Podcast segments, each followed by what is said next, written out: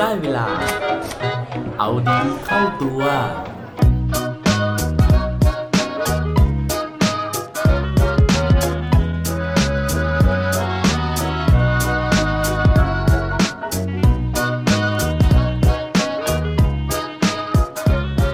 จะทำยังไง ถ้าทำดีแล้ว แต่ไม่ได้ดี สวัสดีครับ พบกับผมชัชวานแสงปรีดีกร และรายการเอาดีเข้าตัว รายการที่จะคอยมามันเติมวิตามินดีดด้วยเรื่องราวแล้วก็แรงบันดาลใจ เพื่อเพิ่มพลังและภูมิต้านทานในการใช้ชีวิตของพวกเราในทุกๆวัน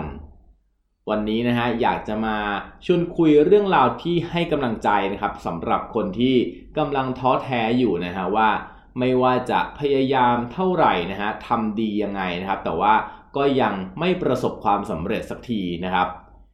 วันก่อนนะผมไปอ่านเจอเรื่องราวนะครับ ในคอลัมน์ฟาสต์ฟู้ดธุรกิจนะครับของพี่ตุ้มหนุ่มเมืองจันทร์อีกเช่นเคยนะฮะโดยในคอลัมน์นะครับก็พูดถึงเรื่องราวของนักสเก็ตน้ำแข็งหญิงคนหนึ่งนะฮะที่ไม่ว่าจะพยายามแค่ไหนนะฮะฝึกซ้อมมากขนาดไหนนะครับ แต่สุดท้ายเธอก็ได้แค่เหรียญเงินนะฮะตลอดชีวิตการแข่งขันของเธอ เรื่องราวของผู้หญิงที่ชื่อว่าเซอร์ยาโบนาลี นักสเก็ตน้ำแข็งชาวฝรั่งเศสครับ ซึ่งจริงๆแล้วนะฮะเซอร์ยาโบนาลีเนี่ยเขาบอกว่าเธอเป็นคนที่มีพรสวรรค์ในเรื่องกีฬาตั้งแต่เด็กนะครับ เพราะว่าในวัยเด็กเนี่ยเธอประสบความสำเร็จอย่างมากเลยนะฮะไม่ว่าจะเป็นกีฬาที่เป็นบัลเลต์นะครับ กระโดดน้ำหรือว่ายิมนาสติกนะฮะซึ่งทุกประเภทกีฬาที่พูดมาทั้งหมดนะครับ มันมีสิ่งหนึ่งนะฮะที่เป็นจุดร่วมกันนะครับก็คือว่าทุกประเภทกีฬานั้นเนี่ยต้องใช้การตีลังกานะครับในการแสดงความสามารถ เพราะว่าเธอเนี่ยตีลังกาเก่งมากนะฮะจนสามารถที่จะคว้าแชมป์โลกในการตีลังกามาได้ โดยตอนที่เธอเริ่มหัดเล่นสเก็ตน้ำแข็งนะครับ เธอก็พยายามที่จะเอาความเชี่ยวชาญเรื่องการตีลังกาเนี่ยนะครับมาใช้กับการแสดงด้วย แต่เผอิญนะฮะว่ากีฬาสเก็ตน้ำแข็งเนี่ยไม่เหมือนกีฬาประเภทอื่นที่เธอเคยเล่นนะครับ เพราะว่ากติกาของสเก็ตน้ำแข็งเนี่ย you จะตีลังกานะฮะก็ตีลังกาไปนะครับ แต่ว่าการตีลังกานั้นเนี่ยไม่ถูกนับเป็นคะแนนนะฮะแต่ว่าถ้าเกิดหมุนตัวนะครับถึงจะได้คะแนน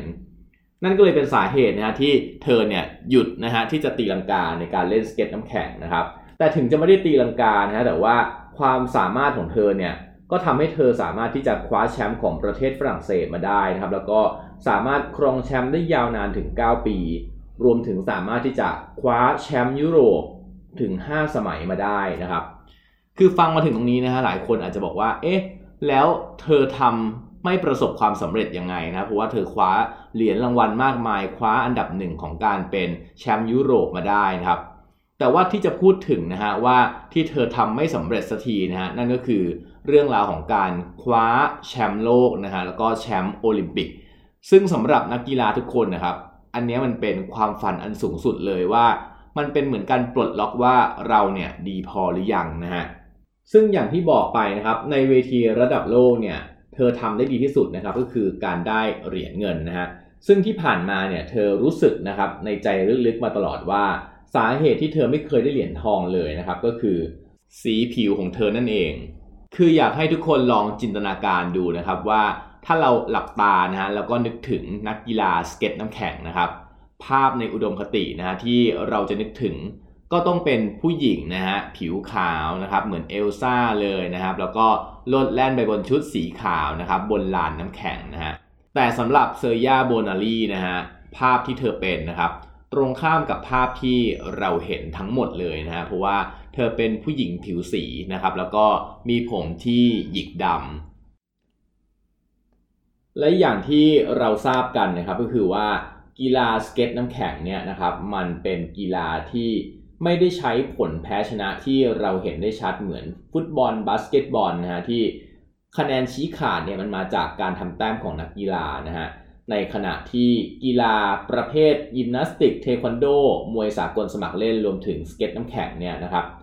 คะแนนเนี่ยมันมาจากความรู้สึกของกรรมการนะฮะเพราะว่ากรรมการจะเป็นคนให้คะแนน อย่างที่เราเคยเห็นว่ากรรมการจะยก 10 9 8นะฮะแล้วก็ตัดคะแนนที่น้อยสุดแล้วก็มากสุดออกแล้วเอาคะแนนตรงกลางเนี่ยมาหารเฉลี่ยนะครับ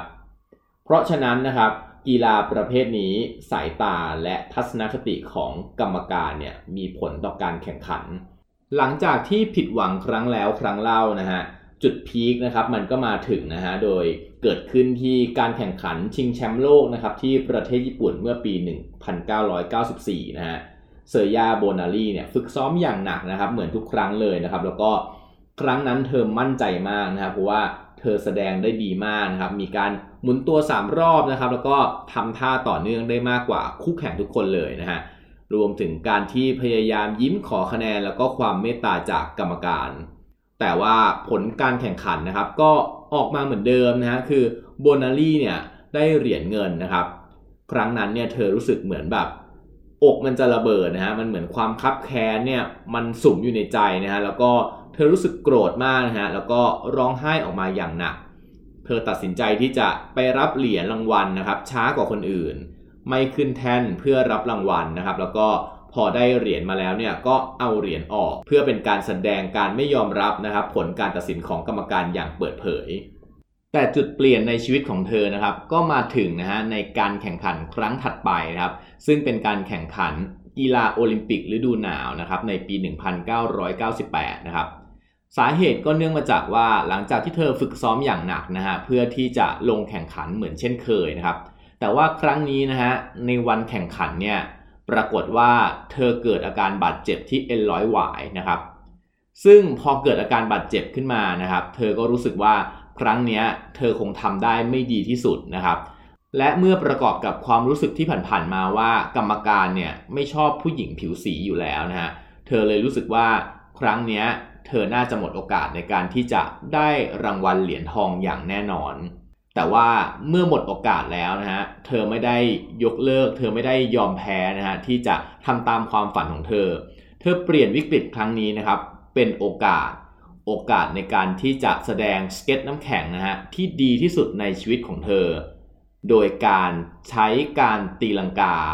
เข้ามาอยู่ในการโชว์สเก็ตน้ำแข็งครั้งนั้นด้วย เพราะเธอคิดว่าไหนๆนะฮะเธอก็ต้องสูญเสียคะแนนอยู่แล้วนะฮะได้คะแนนไม่ดีอยู่แล้ว เธอก็จะทำสิ่งที่ไม่ได้คะแนนหรอก แต่ว่าเป็นสิ่งที่เธออยากจะทำนะฮะเป็นสิ่งที่เธออยากจะโชว์ผลสุดท้ายนะฮะในการแข่งขันนะครับ เธอก็ลงไปแข่งขันนะครับ แล้วก็ตีลังกานะฮะตีลังกาครั้งแล้วครั้งเล่านะฮะได้ทำได้โชว์ในสิ่งที่เธอเชี่ยวชาญที่สุดนะครับ เพื่อพิสูจน์ให้โลกเห็นว่าความสวยงามของกีฬาสเก็ตน้ำแข็งนั้น ไม่ได้มีเพียงแบบเดียวนะครับ ซึ่งหลังจากที่เธอโชว์เสร็จนะครับ ก็เกิดปรากฏการณ์ขึ้นก็คือว่า